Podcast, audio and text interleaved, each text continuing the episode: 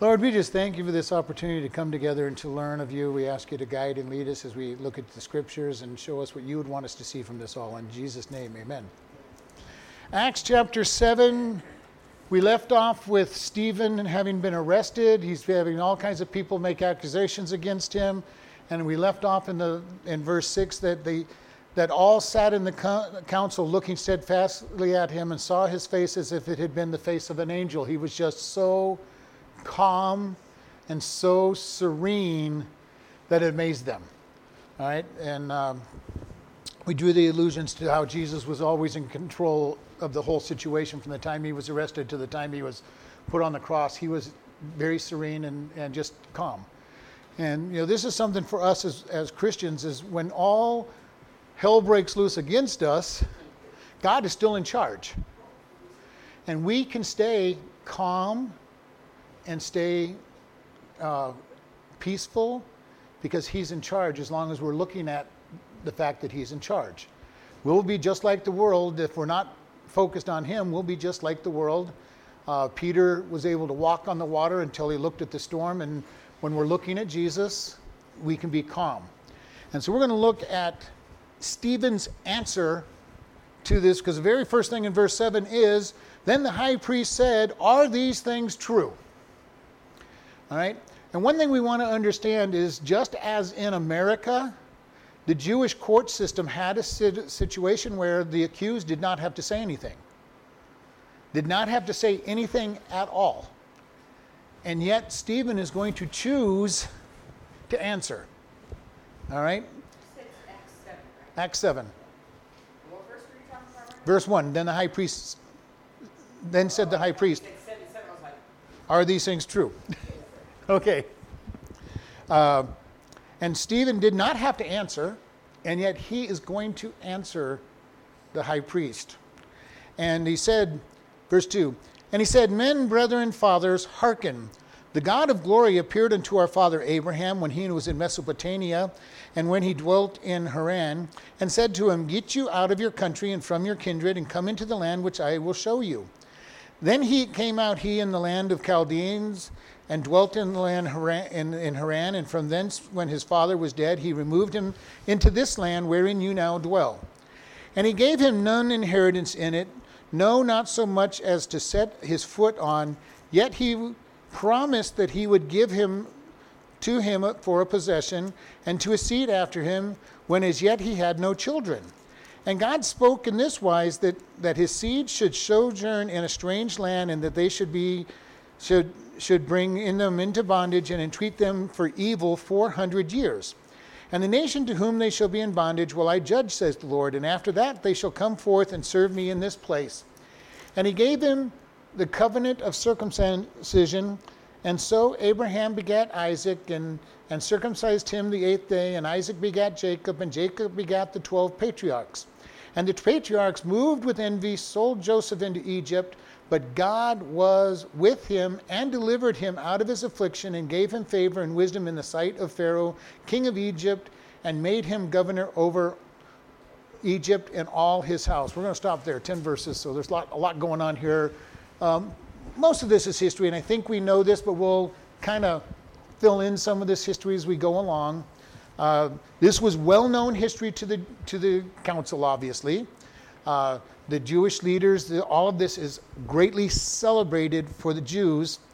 And so he starts answering them, and he's answering them, are all these accusations true? Have you made, have you made bad comments about Moses? Have you said that the temple was going to be destroyed? And all these, all these accusations that are coming against him. And he's given them a history lesson.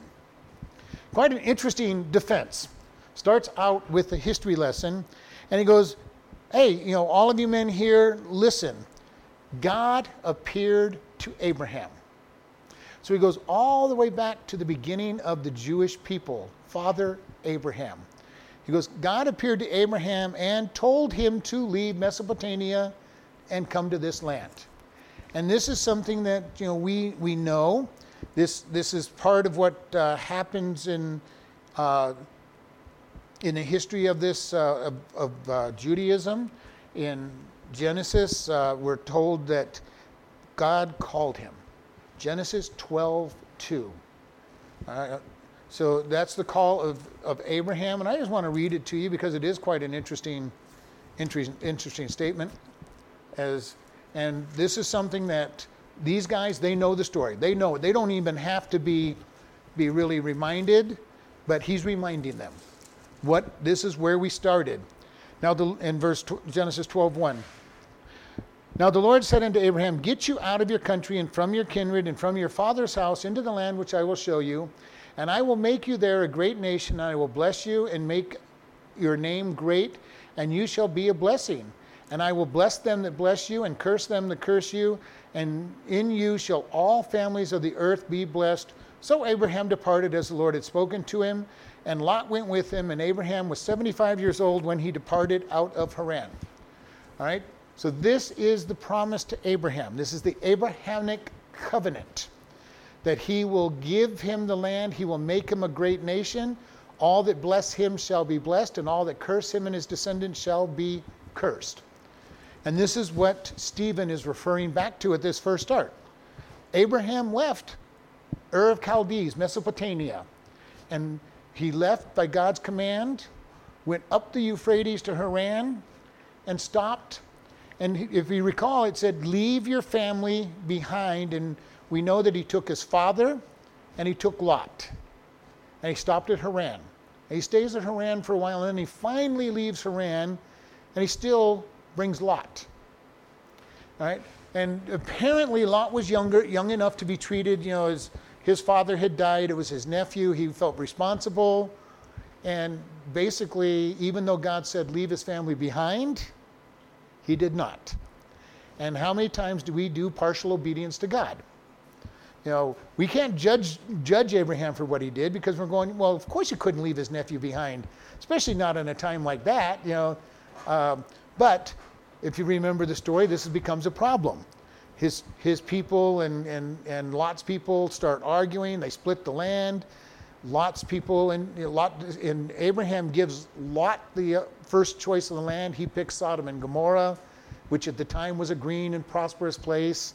Uh, God judges Sodom and Gomorrah, destroys it. Abraham, um, Lot takes his two daughters and his wife. His wife looks back, becomes a pillar of salt. They get up in the mountains, and Lot has no intention of ever going anywhere but the cave they're dwelling in.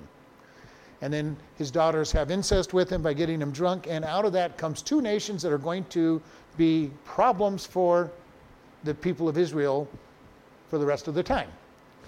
All right? Uh, so this is the history. Disobedience brought problems. Later on, we know that his, the, I'm going to go through some of our history because uh, Stephen doesn't really go into all of this, problems that were drawn. But later on, because he gets tired of waiting for God to give him a child, Sarah talks him into taking Hagar. Hagar gives birth to Ishmael. Ishmael gives birth to 12 major nations within that area that are still problems for Israel today. Another disobedience, not waiting for God. And this is something that we have to really understand, and I keep harping on this all the time. Sin has consequences, and sometimes sin has very long term consequences because God does not have the same time span that we do. And we'll see this in, in Stephen's defense. He's going to talk about how God has a much longer period of time. But God told Abraham, Go, and I'm going to make you a great nation. Abraham ends up with one son. You could, you know, from his point of view, he's going, God, you told me I'm going to be a great nation, and I've got one son. And I don't own anything. When Abraham dies, he owns one piece of property, and that's a cave with a field around it that he buried his wife in. That's the only thing he owned and that was up around Shechem. It's the only thing he owns in the whole time that he wanders around Canaan. Isaac's going to wander around Canaan.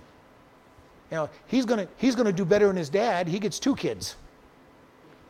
And he still, when he dies, owns one cave with a field around it. Jacob is going to go to Egypt where they're going to live for 400 years and he still only owns one piece of land with a cave and a field around it. But he gets to have a great nation. He gets to have 12 kids who, who then become a nation when they come out of Egypt, three and a half to four million people strong. God raises up the nation, but it took 430 years to get there from the time that Abraham was talked to. Abraham didn't realize initially that God was talking about 430 years. He was like, okay, God, I'm ready to be a nation. When, when am I going to be a nation? How are these people going to bless me if I don't have a nation? And God's looking much further down the road than Abraham was. All right, so he says, Get you out of your country and from your kindred to the land of Israel. And then he came out of the land in verse 4 of the Chaldeans and dwelt in Haran. And from there, when his father was dead, he moved into the land wherein you now dwell. So he goes, Eventually he got here. Okay? Eventually, Abraham was obedient to God mostly. He made it to Canaan, where he wandered around with his sheep and his goats and his herds for the rest of his life. And it's kind of an amazing thing because he's tracking down the history on it. And verse 5 And he gave him none inheritance in it, no, not so much as to set his foot, yet he promised that he would give it to him for a possession and to his seed after him when as yet he had no children. And again, remember, Abraham is not going to have Isaac until he's almost 100 years old. Now, we talk about having a kid in your old age. I mean, that's, even at that time, that was fairly old. Now, Abraham's going to live longer than that.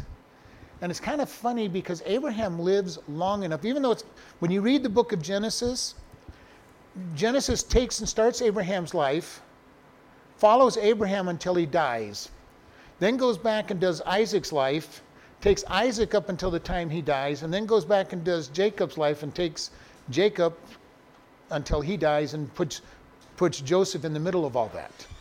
The funny thing is, Abraham lives long enough to have seen Jacob's kids. but you would never know it just reading it. You have to look at how old they are and when he had his kids and realize, wow, he saw his he saw his grandkids. You know, he was aware of these of these children. And then we this morning we were talking about Eber, and last week we were talking about Eber. Eber lives beyond Joseph. Okay, he he lives long beyond Joseph's time. And you know, we we only have this little quick reference of Eber, and so we want to put these ages in perspective. And so we look at here, and he says, he died.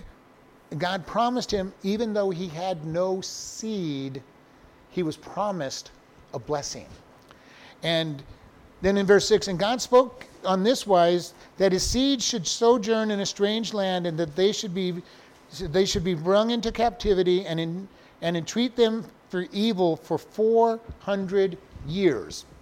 Now this was given in Genesis chapter 15 starting at verse verse 12. And this is the setting on this in verse 12 is Abraham's complaining.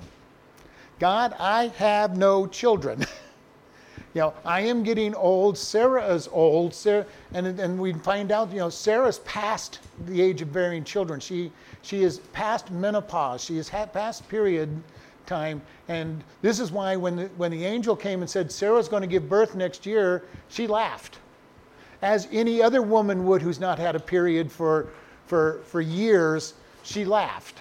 Like, right, I'm, I'm old, I'm dried up, I'm, you know, uh, and I'm going to have a child, and, and God did a great miracle for her. But he's complaining to God, and God says, Here's your promise. And then he says in verse 12 of chapter 15, Then when the sun was going down and deep sleep fell upon Abram, lo, a horror of the great darkness fell upon him, and he said to Abraham, Know of a surety that your seed shall be a stranger in a land that is not theirs, and shall serve them, and they shall afflict them for four hundred years. And also that nation whom they serve will I judge, and afterward shall they come out of, with great substance, and you shall go your, to your fathers in peace, and you shall be buried of a good age. But in the fourth generation they shall come here thither again, For in the iniquity of the Amorites is not yet full. So God told Abraham, Your children are going to cap- will go into captivity. 400 years. Now, the thing about this 400 years is, is when it starts, is when Abraham was told. All right? If you take from the time Isaac was born, he's the child of promise. 430 years later, you have the Exodus of God delivering his people. So we have this wonderful promise that was given to them, which, you know, we say wonderful, but hey, by the way, Abraham, your children are going to be in captivity, and then I'll, then I'll deliver them. And we look at this, this promise was so beautiful because it says they're going to be a stranger in land, they're going to be abused. In 400 years, they're going to be able to come out with great substance. And, when, and they will be judged. God judged Egypt, sent the 10 plagues on them, virtually wiped out Egypt with the 10 plagues, wiped them out economically, wiped out their, their, their animals, wiped out their people, and then took the firstborn.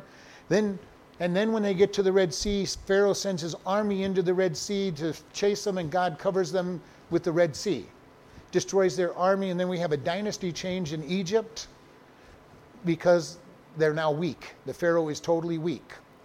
And so we see this, and he says they're going to be judged. And he says they will come out with great substance. And if you remember the story of the Exodus, God told the people, go ask your neighbors for stuff. And their neighbors said, we're, going, we're so happy to get rid of these guys. They gave them all the riches of Egypt, pretty much. They gave them jewels and gold and silver and basically said, go, get. You know, and part of this was because of their mentality. They were trying to buy a blessing. Because what did you do when things were bad? You took the offerings to your God and you made a great offering. Their God has just defeated every one of their gods. So they're out there trying to buy a blessing. Would you guys, here, I'm going to give you all this money. Go, go pray to your God and for, for us.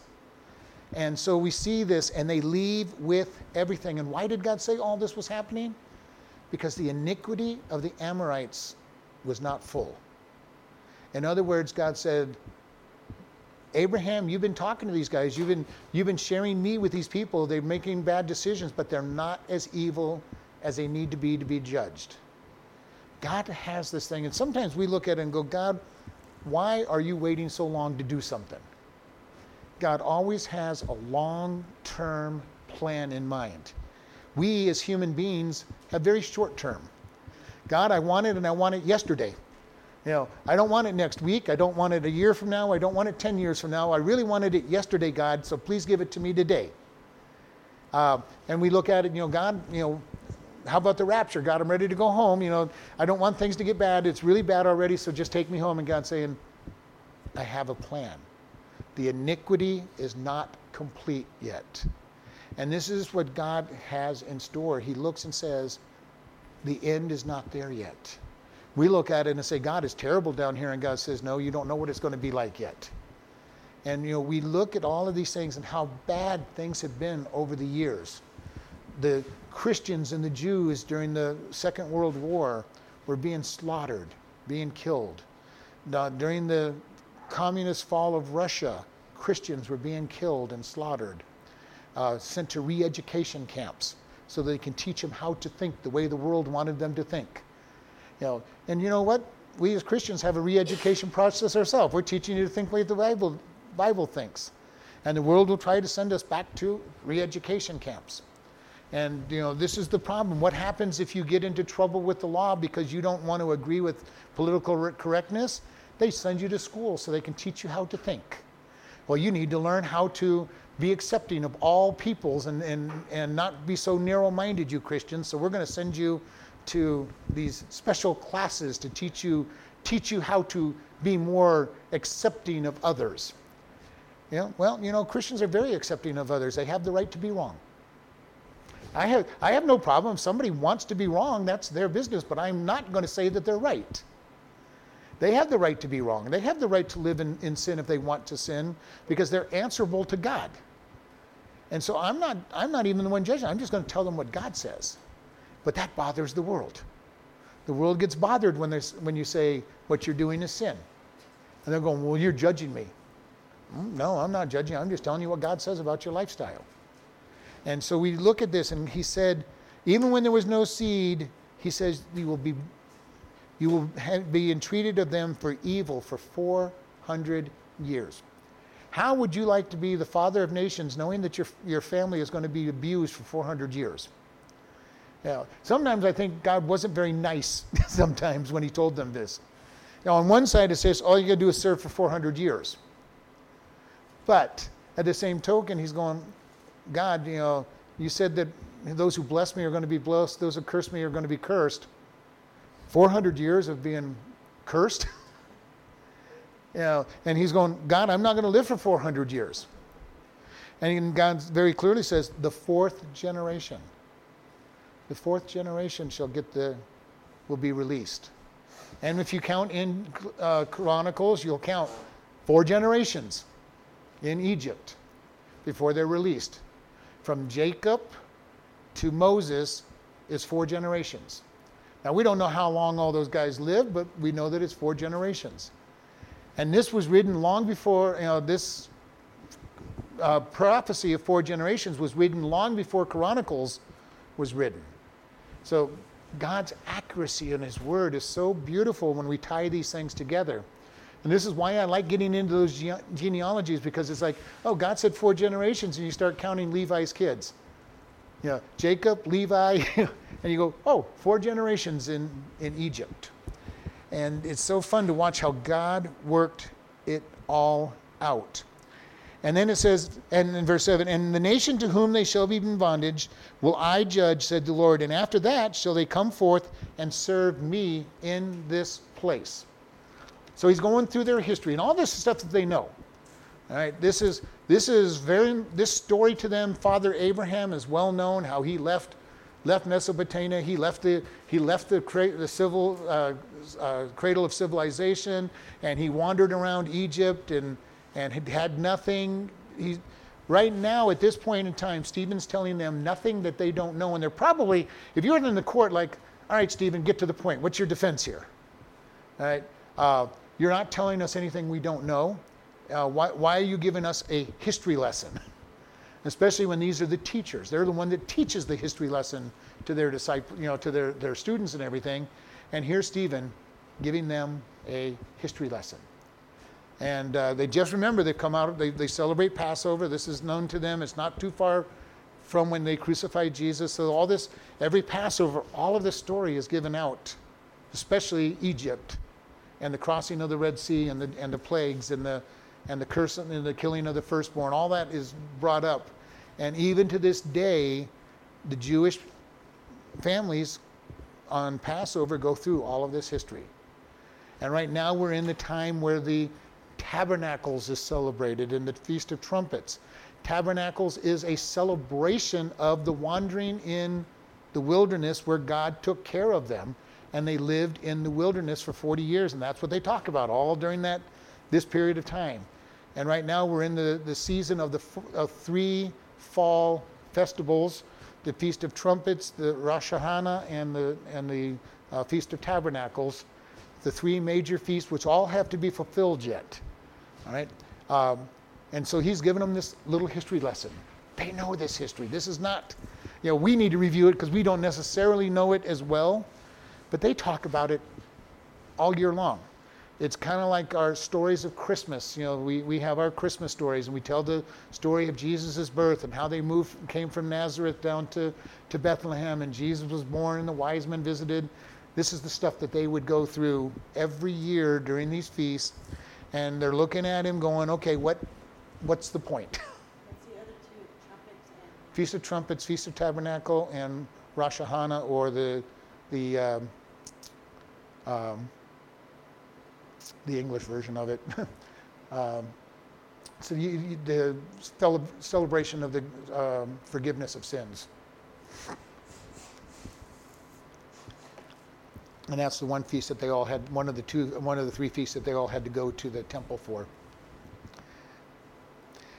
So verse 8 says, And he gave him the, command, the, the covenant of circumcision to Abraham uh, to, uh, to him. So circumcision, God said, this is the symbol of our covenant, Abraham. You are to circumcise every male child on the eighth day. And this is still practiced by the Jews to this day. They circumcise their children. Um, the Muslims also circumcise their children, but they circumcise their children based on when Ishmael was, was circumcised on the 10th year. Uh, so it's a little bit later in, the, in their life. Uh, and then it gives a history that Abraham begat Isaac, and he circumcised him, and Isaac begat Jacob, and Jacob begat the 12 patriarchs. So he gives an entire history in one sentence, uh, saying, okay, you, you, know, you know our fathers Father Abraham, Isaac, and Jacob. The God of Abraham, Isaac, and Jacob. You'll see this all through the scriptures. This is the way they referred to the, to the patriarchs. Uh, Abraham, Isaac, and Jacob was always mentioned together, or not always, but often mentioned together. He's tied them together. And then he goes, and the patriarchs moved with envy, sold Joseph to Egypt, but God was with him. And this is our story as we come in. And envy. Envy is a strong word, and it's something that's somebody who's moved with the desire to cause harm or see harm done to another. And Joseph's brothers, his 10 brothers, originally were just going to throw him in a pit and let him die. But they decided to sell him into slavery and figure that we'll let the, we'll let the Egyptians, we'll let the, the traders take him to Egypt and they'll kill him because the slaves eventually die. Or we'll, at least we'll never see him again. He'll be a slave. And that was God. You know, now, at the time, can you imagine you're Isaac? Your brothers are talking about killing you to begin with. Or not Isaac, but Jacob. Joshua, Joseph. I'll get the right name here eventually. You're Joseph. Your brothers are talking about killing you. That's got to be bad enough, especially when God's given you a dream that your brothers are going to bow down to you. Then they decide to sell you into slavery. This had to be very disheartening to Joseph. Now, nowhere in the scriptures are we shown that Joseph ever questioned God about any of this. Maybe it was because he goes, God, you've given me a dream. I know it's going to happen. I don't know. You know, he may have been following Romans 8 28 in, in his mind. You know, God, you've promised that these, my, these, these uh, brothers of mine are going to bow down to me. You've shown it to me. I don't know how going to Egypt is going, you know, going into slavery is going to do this. But he had something that he held on to. And this is the beauty of what we need to do is always hold on to the truth that God gives us uh, whatever those verses are. And this is what I said this morning. What are the verses that mean something to you? Grab hold of those verses, and when you go through hard times, use those as your lifeline. You know, I've shared with you, Romans 8.28 is my lifeline when, when things seem to be going bad, because I go, God, you're still in charge. Don't know how you're going to make it, but you're, you're in charge. I really think Joseph said, God, you gave me these visions. He knew the vision was from God. He might have doubted the vision as he's being sent to, you know, being walked to Egypt as a slave, going, God, I just don't understand. Now my brothers are hundreds of miles away. I'm a slave. There's no reason they're ever going to bow down to me as a slave. And this is what he's saying. They were moved. And this is his history lesson for them. And it says, But God was with him. All right and delivered him out of all of his affliction, and gave him favor and wisdom in the sight of Pharaoh, king of Egypt, and who made him governor over Egypt and all his house. So he's going, history, his, his, history lesson. The bad, the ten bad brothers sold their brother into slavery, but God was with them and had and raised him up. And again, he's pointing out, God raised up Abraham, he raised up Isaac, he raised up Jacob, now he's raising up Joseph. And Joseph's technically not considered a patriarch, but he's the, self, he's the savior of the, of the people of Israel. And many ways we look at Joseph, and he is a picture of Jesus. There's nothing negative written about Joseph outside of the fact that he was a little proud and arrogant, you know, with his visions talking to his brothers, but he was humbled in his time in, in Egypt. But there's no place where he ever is shown questioning God. Because even when he stands before um, Potiphar's wife, who's, who's trying to seduce him, he rejects and says, I can't do this because of my God. You know, and you know, he wasn't that old. He wasn't that old when he was going through this. You know, he could have been uh, just saying, "Well, I'm never going to go and get back home. God, God is, uh, you know, has left me alone, has abandoned me. I might as well just enjoy this activity because if she's on my side, I'm going to have all the all the benefits of being on, on you know on the mistress's good side. And yet he stood with God and rejected her, and then was accused of rape and sent into prison. Yeah, and this is another picture. Sometimes doing the right thing does not necessarily mean good things are going to happen. And Joseph is one of those great examples. He did what was right and got charged with rape. Now, I have a feeling when I, when I look at that, I think Potiphar knew his wife because rape of, the, of the, the mistress would have been a capital offense. He probably should have taken Joseph's head off. But I think he knew his wife and her character and just decided to imprison him because he should have died. That should have been something he died for, and yet he didn't. All right, going on to verse 11. Now there came a dearth over the land of Egypt and Canaan, and great affliction, and our fathers found no substance. But when Jacob heard that there was corn in Egypt, he sent out our fathers first. And then and at the second time Joseph was made known to his brethren, and Joseph's kindred was made known to Pharaoh. Then sent Joseph and called for his father Jacob and all of his kindred, seventy five souls. So Jacob went down into Egypt and died, he and our fathers. And they carried him over to Shechem and laid him in the sepulchre that Abraham bought for a sum of money from the sons of Emor, the father of Shechem. And when the time of promise drew nigh, which God had sworn unto Abraham, he, the people grew and multiplied in Egypt till another king arose that knew not Joseph. So here we have some more history. you know, uh, you know, can you picture standing in court and your, your legal defense starts out with a history, history lesson. And he goes, Now you remember Joseph went into Egypt and then there was a famine, and Jacob sent his sons down there to get food, sent him a second time, and Joseph revealed himself and brought them in and he brought it in that they came to Egypt with 75 people in the family. Quite a, quite a large family compared to what, what Abraham had seen. Abraham had just, just one, but by the time they go to Egypt, 75 people are in their family. And they go down there, and it gives us time frames. Jacob went down there and he died, and our fathers, in other words, not just Jacob, but all of the 10 patri- the, the 12 patriarchs died as well. And he says Jacob was taken back to Shechem, the only piece of property they owned, and they took him back and buried him.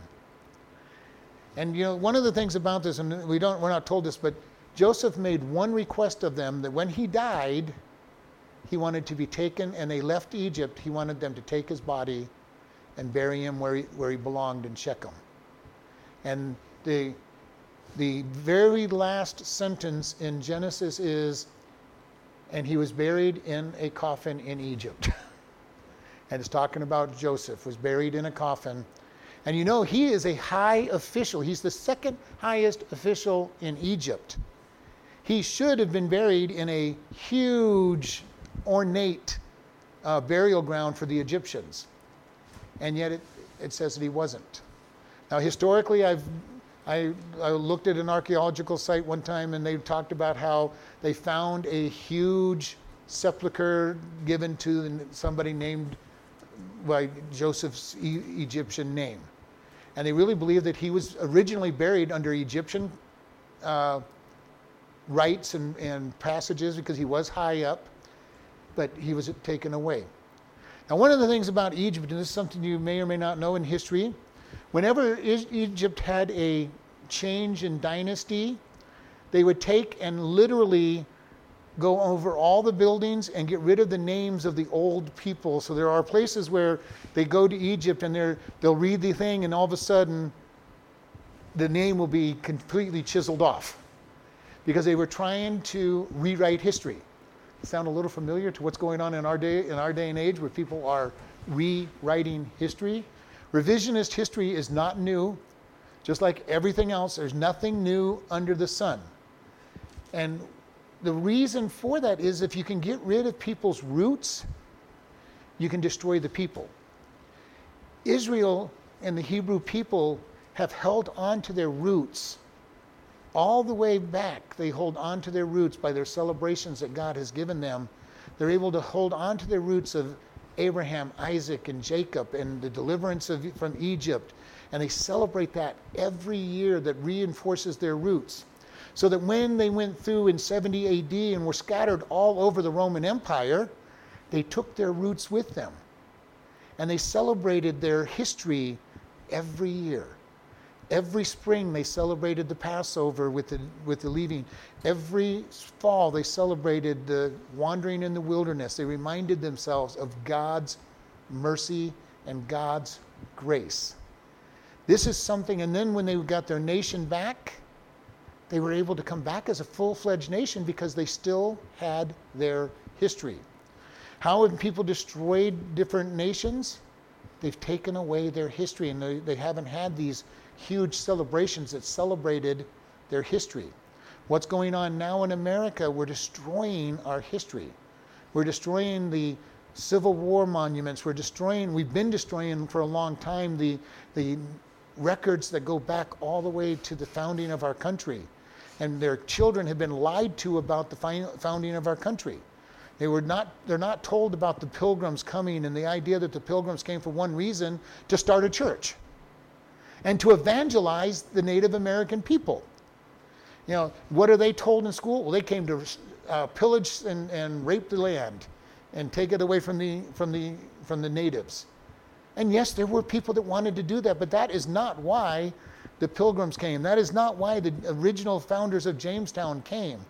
They came to escape religious persecution, build a church, and evangelize. They came as missionaries. A very large group of missionaries, but they came as missionaries. Not everybody who followed did, but the original groups were coming in to say, we want to get away from all the problems of Europe, all the religious persecution of Europe, and we're going to, in the process, we're going to come and evangelize this new world where people don't know what's going on. And they held their history. And over the years, we've gotten away from our history. And because we don't understand it, and you know, I love history with a great passion. When I was in school, I didn't like memorizing dates and everything, but I love the idea of learning history. Why do we do the things we do? Why have we become what we are? And it's, it's fun to be able to get into. And they're reminded every year of their history, which allowed them not to be as, totally assimilated into the world because they're going, This is our history. God has protected us. He gave Abraham a promise, and that promise is celebrated every everything every year when they talk about the deliverance from Egypt because God said so and told their father Abraham that they were going to go into Egypt and they were going to be rescued. They celebrate their history. We need to be able to celebrate our Christian heritage and our Christian uh, standards. This is why celebrating Christmas is an important event, even though it's probably not actually happening on December and all of that. The idea of remembering what happened because Jesus was born. Now, the most important thing wasn't that he was born, the most important thing is that he died and rose again but we need to celebrate both of those because if he wasn't born, he couldn't die. And he had to be born of a virgin, and that is important to understand. And then he died on the cross for our sins. And those are the two events that Christians celebrate. And we can't ever lose sight of those two, two big events. Because if people can break that down, then they can destroy Christian, Christianity and our faith. But as long as we always remember, born of a virgin, died for our sins and rose again, we have our strength. And that may be all. There may become a time when we are so attacked, so persecuted, that the only thing we can remember is that he was born of a virgin, died for our sins, and was resurrected. And we remember those only because of the holidays that we get to celebrate. Now, the world is trying to secularize those holidays. Christmas is totally gone, unless you're a Christian and, and really understanding what it is. Christmas to the world does not mean anything. It's just a day to buy gifts and give, give each other gifts and have a day off and, and party. Resurrection is becoming wiped out. People are forgetting why do we have Resurrection Sunday? And it's never really been a big day because it falls on Sunday. So it's never really been a big holiday. But you know, we as Christians need to keep these two holidays in our minds because that is what will build us when trials get, get ham, come our way. Remember Christmas. And Christmas has an interesting history. There, the church has tried to stamp out Christmas over the, over the, over the millennia uh, because they looked at it and, and they look at it pretty much the way I do. It was built around a pagan holiday, uh, you know, for the, for the uh, uh longest day of the year and all of that. It's built around the, a, a pagan holiday. And so I have problems with it, but I also understand that we celebrate it as Christians as the birth of Jesus. And as long as we remember that we're celebrating the birth of Jesus, then I want to celebrate it. Keep people remembering about his birth. Because without his birth, we can't have his death. And his birth is very important because it is a miraculous birth to a virgin who had to travel hundreds of miles to get from where she lived to where he was supposed to be born. And then he was born, and then he was visited by the Magi, and then he was sent to Egypt. And then they ended up back in Nazareth. All of that, just as the scriptures said. And you go, wow, look at all of this. We need to remember these things and look and say, God, what you predicted all this stuff long before it happened. And then our other one that we always have to keep in mind and never let these holidays get away from us as Christians. Not necessarily just the holidays, but what are we celebrating? Why are we celebrating? Why do we celebrate Easter and, and Christmas? Because they are pivotal historical points for Christianity. And it's very important for us to keep those in mind. This is how the Jews, and this is what this is what Stephen's reminding them. He's saying, we, we practice this every year. We, we, you know these stories, and he probably put some of these, even though we don't see it. Oh, and you guys know darn well this information. You know, he's, he's not trying to teach them anything. He's laying a foundation for his next part of his argument. And his next part of his argument is not uh, a very good one necessarily. Uh, in Exodus 12, chapter uh, verses 40 through 42, we get the 10 plagues being, being given. Uh, Genesis 17 was the fact that they were supposed to be uh, circumcision. All of these things that are going on that he's, that he's quoting and reminding them of. He, and these guys, remember, he's talking to the Sanhedrin, made up of scribes and Pharisees. To be a Pharisee, the first thing you had to do was memorize the first five books of the Bible, you know, and be able to say them. All right?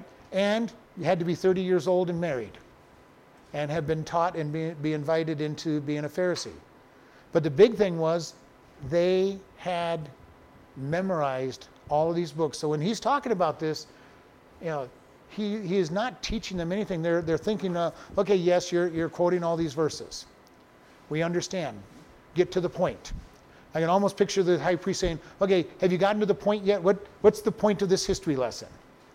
He's probably getting irritated, as a matter of fact that he's getting a history lesson uh, from this man who's supposed to defend himself. You know, you're, you're accused of belittling Moses. Now, what is your defense? Uh, let's see.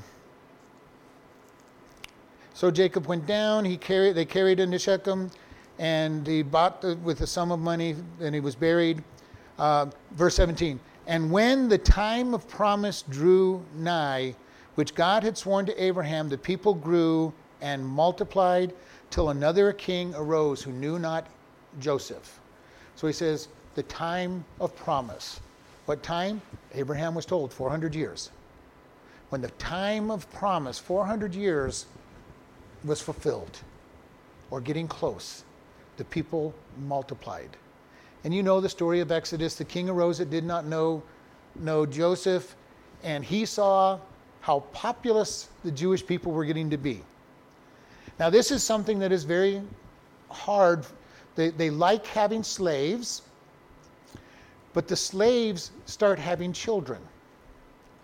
The lazy aristocrats are so busy having fun and entertaining themselves that they don't tend to have children. That happened in the South, where the, the uh, families that owned slaves just were so busy being entertained that they were stopping to have children. They'd have one or two children. The slaves were having dozens of children. They were starting to get outnumbered. In today's world, you know, we're seeing the same thing happen in our world. The immigrants and everything that are coming in and working hard and, and trying to keep a living are having lots and lots of kids. Those who are American citizens and being spoiled and, and quote unquote privileged don't have kids. Egypt was doing that same part.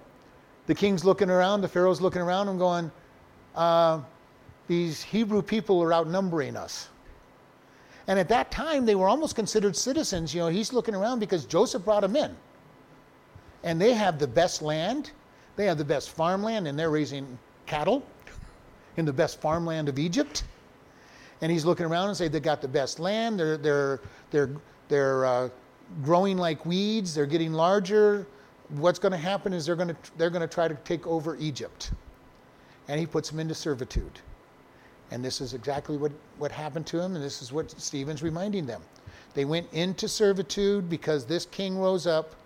And verse 19, and the same dealt subtlety with our kindred, and evilly entreated our fathers, so that they were cast out their young, and to that end that they might not live. In which time Moses was born, and was exceedingly fair, and nourished up in his father's house three months. And when he was cast out, Pharaoh's daughter took him and nourished him for her own son. And Moses was learned in all the wisdom of Egypt, of the Egyptians, and was mighty in words and deed. And when he was a full forty years old, he came, it came into his heart to visit his brethren, the children of Israel. And seeing one of them suffering wrong, he defended him and avenged him that was oppressed, and smote the Egyptian. For he supposed his brethren would have understood how by God's hand he would deliver them, but they understood not. And the next day, when he showed himself to them as they strove, and would have set them at one again, saying, Sirs, you are brethren, why do you wrong one another? But he that did his neighbor wrong thrust him away, saying, Who are you? Who made you a ruler and a judge over you? Uh, us. Will you kill me as you killed the Egyptian yesterday? Then fled Moses at the saying and, and was a stranger in the land of Midian where he begat two sons. So we're going more into this history. and it's kind of an interesting history when we, when we look at it. He says, and Moses was born. And a kind of an interesting picture because this is not something you read necessarily. It says he was exceedingly fair. The exceedingly literally is godly and he was fair, he was beautiful to behold. So he had some, he was very handsome as a baby. And he was nourished. And this word for nourished is not just fed, but it literally means he was taught. It's to nourish the mind. So for three months, they're teaching him his history about Judaism. Now, how much a three month old is going to understand, we don't know. But you know, who was the one that got to nurse him when Pharaoh's daughter picked him up? He was sent back to mama until he was done being weaned. And now we don't understand this, but they didn't wean their children until four or five years old. All right? So they had him for all of his young age, teaching him his history, teaching him his heritage that he was a Jew. Probably teaching him to hide it, but he was a Jew and he was taught. And this is what that nourished means. And then it turns around, and Pharaoh's daughter took him and nourished him as her own son. He was brought into the house of Pharaoh to be taught all that royalty needed to know. This is one of the reasons that when, when when Moses was standing at the burning bush saying, God, I can't lead this people, you would almost picture God saying, Why do you think I put you in Pharaoh's house for 40 years?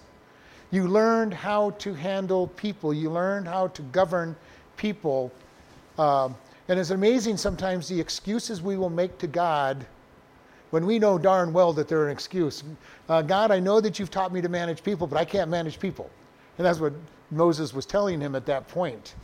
Um, and so she brought him up, and it says in verse 20, and Moses was learned in all the wisdom of the, the Egyptians and was mighty in word and deed. He was, he was prince of Egypt. Prince of Egypt out there because Pharaoh's daughter. Now, was he number one prince of Egypt? No, but he was being groomed to be a leader. He was being groomed at the very least to, to command the, the military and to take care of governmental affairs. He was being taught to run a nation. Maybe because he was second or third in line, but it's saying you will learn, just in case. You know, your, your, your brothers will be going to war. There's a good chance one, you know, most of them will die. You're going to be ready, even though you're not one of us. You've been raised as one of us, and so they were brought up. And it says when he was 40 years old, it came into his heart to go see his brothers. That was God. Uh, and Moses' life is pretty, pretty good. He, he lived 120 years, and his life breaks down to three, three periods of time 40 years being raised up as, as leader of Egypt, 40 years on the backside of the wilderness, and 40 years leading the people of Israel through the wilderness. So he's 40, 40, 40 for his lifespan. Uh, so how long did the 10 plagues take? Not very long because he was 40, he was 80 when he came back and he was 40 years in the wilderness. So the 10 plagues, a lot of people, well, maybe those plagues took years to do. No, 40, 40, 40 means it, it happened quick. Otherwise, it wouldn't even been miraculous. If the 10 plagues had lasted over seven years, they'd been going, oh, what's the big deal? These plagues went one right after the other in rapid succession against their gods, and it was a big deal. And it says that when he was 40, he went out to see his, children, uh, see his brothers, and he saw one of them being beat by, by an Egyptian. And he's looking at it going, he doesn't deserve it. Whatever, whatever the reason was, the Egyptian was being mean and beating somebody that, as far as Moses was concerned, was not legitimate. He went out and he killed the Egyptian. And, he, and Exodus tells us that he buried the man in the sand so that he didn't get found. All right, so this poor family is not even going to know that their their husband, their their son, whatever, died because he's the he killed him. Now it's kind of an interesting thing. Pharaoh, he was in line for Pharaoh, so he could have just executed him, but in his anger, he executed him on the spot without a trial, without without uh, without anything, and we do know that Moses had a temper. Moses had a bad problem with the temper know, he comes off Mount Sinai, the people are worshiping in front of the golden idol, and what's he do? He breaks the Ten Commandments. All right. Uh, he, he gets mad at the people of, of, of, Israel and he beats the stone that he's supposed to speak to. And he gives a picture of God being angry with them when God wasn't angry with them. And, you know, Moses had a problem with a temper. He kills the Egyptian. So the next day he goes back out and he sees two Israelites fighting. And he goes, Why are you fighting? And the interesting thing is, just as we've seen in so many other times, and it says, the one who had done wrong turned around and attacked Moses. Moses is trying to bring reconciliation, and the one that had been in the wrong attacks the one who's trying to bring reconciliation and, and good. This happens so often when we are trying to do good and we're trying to help out somebody, so often that person will attack our righteousness and our goodness. And Moses is attacked and going, What are you going to do? You're going to kill me like you did the Egyptian? You know, and at that point, Moses knew that he was in trouble. His hidden sin was not hidden. And this is something we always have to remember. Nothing we do stays hidden. And if we don't confess our sins to God and put it under the blood, God says, I will shout your sin from the rooftop. Now, how much of a rooftop that is depends on how much influence we have. This is why some of these big evangelists and leaders get their sin shouted out to the world because they're saying, "Look how good I am, and I'm serving God, and I'm doing this," and then they're sinning be- under the under under the radar, and God says, "Okay, you have a worldwide influence. We're going to shout your sin to a worldwide audience." And this is Moses' sin is shouted out. And he's going, Oh, I didn't get away with it. David's sin is going to be, Oh, I didn't get away with it when Nathan in court in front of other people says, David, you're the man. You, did, you are the one that took this man's only, only sheep. And Moses decides that it is time to run. And, and it says in verse 29 Then fled Moses at this saying, and was a stranger in the land of Midian, where he had two sons. And we're going to have to leave the history lesson with him in Midian. Uh, because Midian was a kind of an interesting place because Midians were Hebrews. They, they believed in the, in, the one, in the one true God. And so we have this whole process going on of Moses fleeing for his life and just happens to end up in Hebrew territory so that he can learn about the one God that he was taught about when he was five years old. So, isn't it amazing how God controls every bit of our life. Moses comes up and probably had some idea that he might be the deliverer. He tries to deliver the, them by killing, you know, trying to protect them, and then he gets chased away because he tried to do things in his own strength.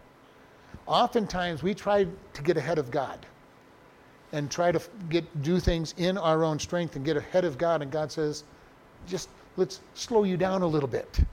It's got to be me. I'm the one that's going to do this. And when God slows us down, the problem, the biggest problem we have when God slows us down is sometimes we stay slowed down. And when it's time to move, just like Moses was, uh uh-uh, God can't do it, been there, done that, not going to do it again. And we need to be careful that we don't get ahead of God and then try to use that as an excuse for not stepping forward when He tells us to go forward. And very important for us to be able to start and, and follow God in all that.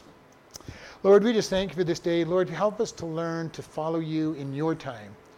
And Lord, help us to always remember that your time is not our time.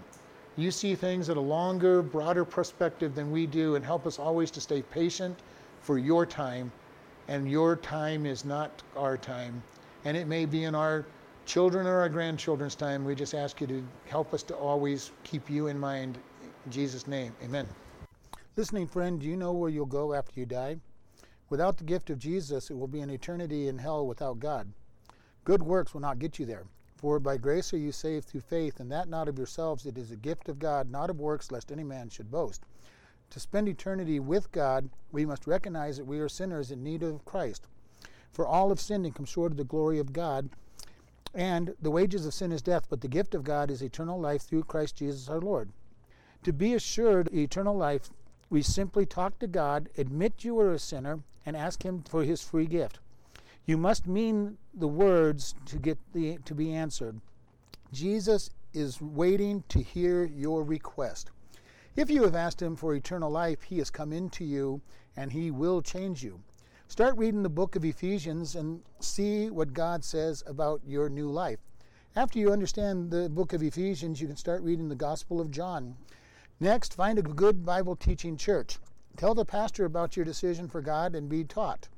If you contact us, we will send you a new believer booklet free of charge. Congratulations and grow in Christ. You can contact us by email at office at chloridebaptistchurch.com or by snail mail at P.O. Box 65, Chloride, Arizona 86431. We are happy to help with your new life in Christ or even answering Bible questions. Again, congratulations on your decision for Christ.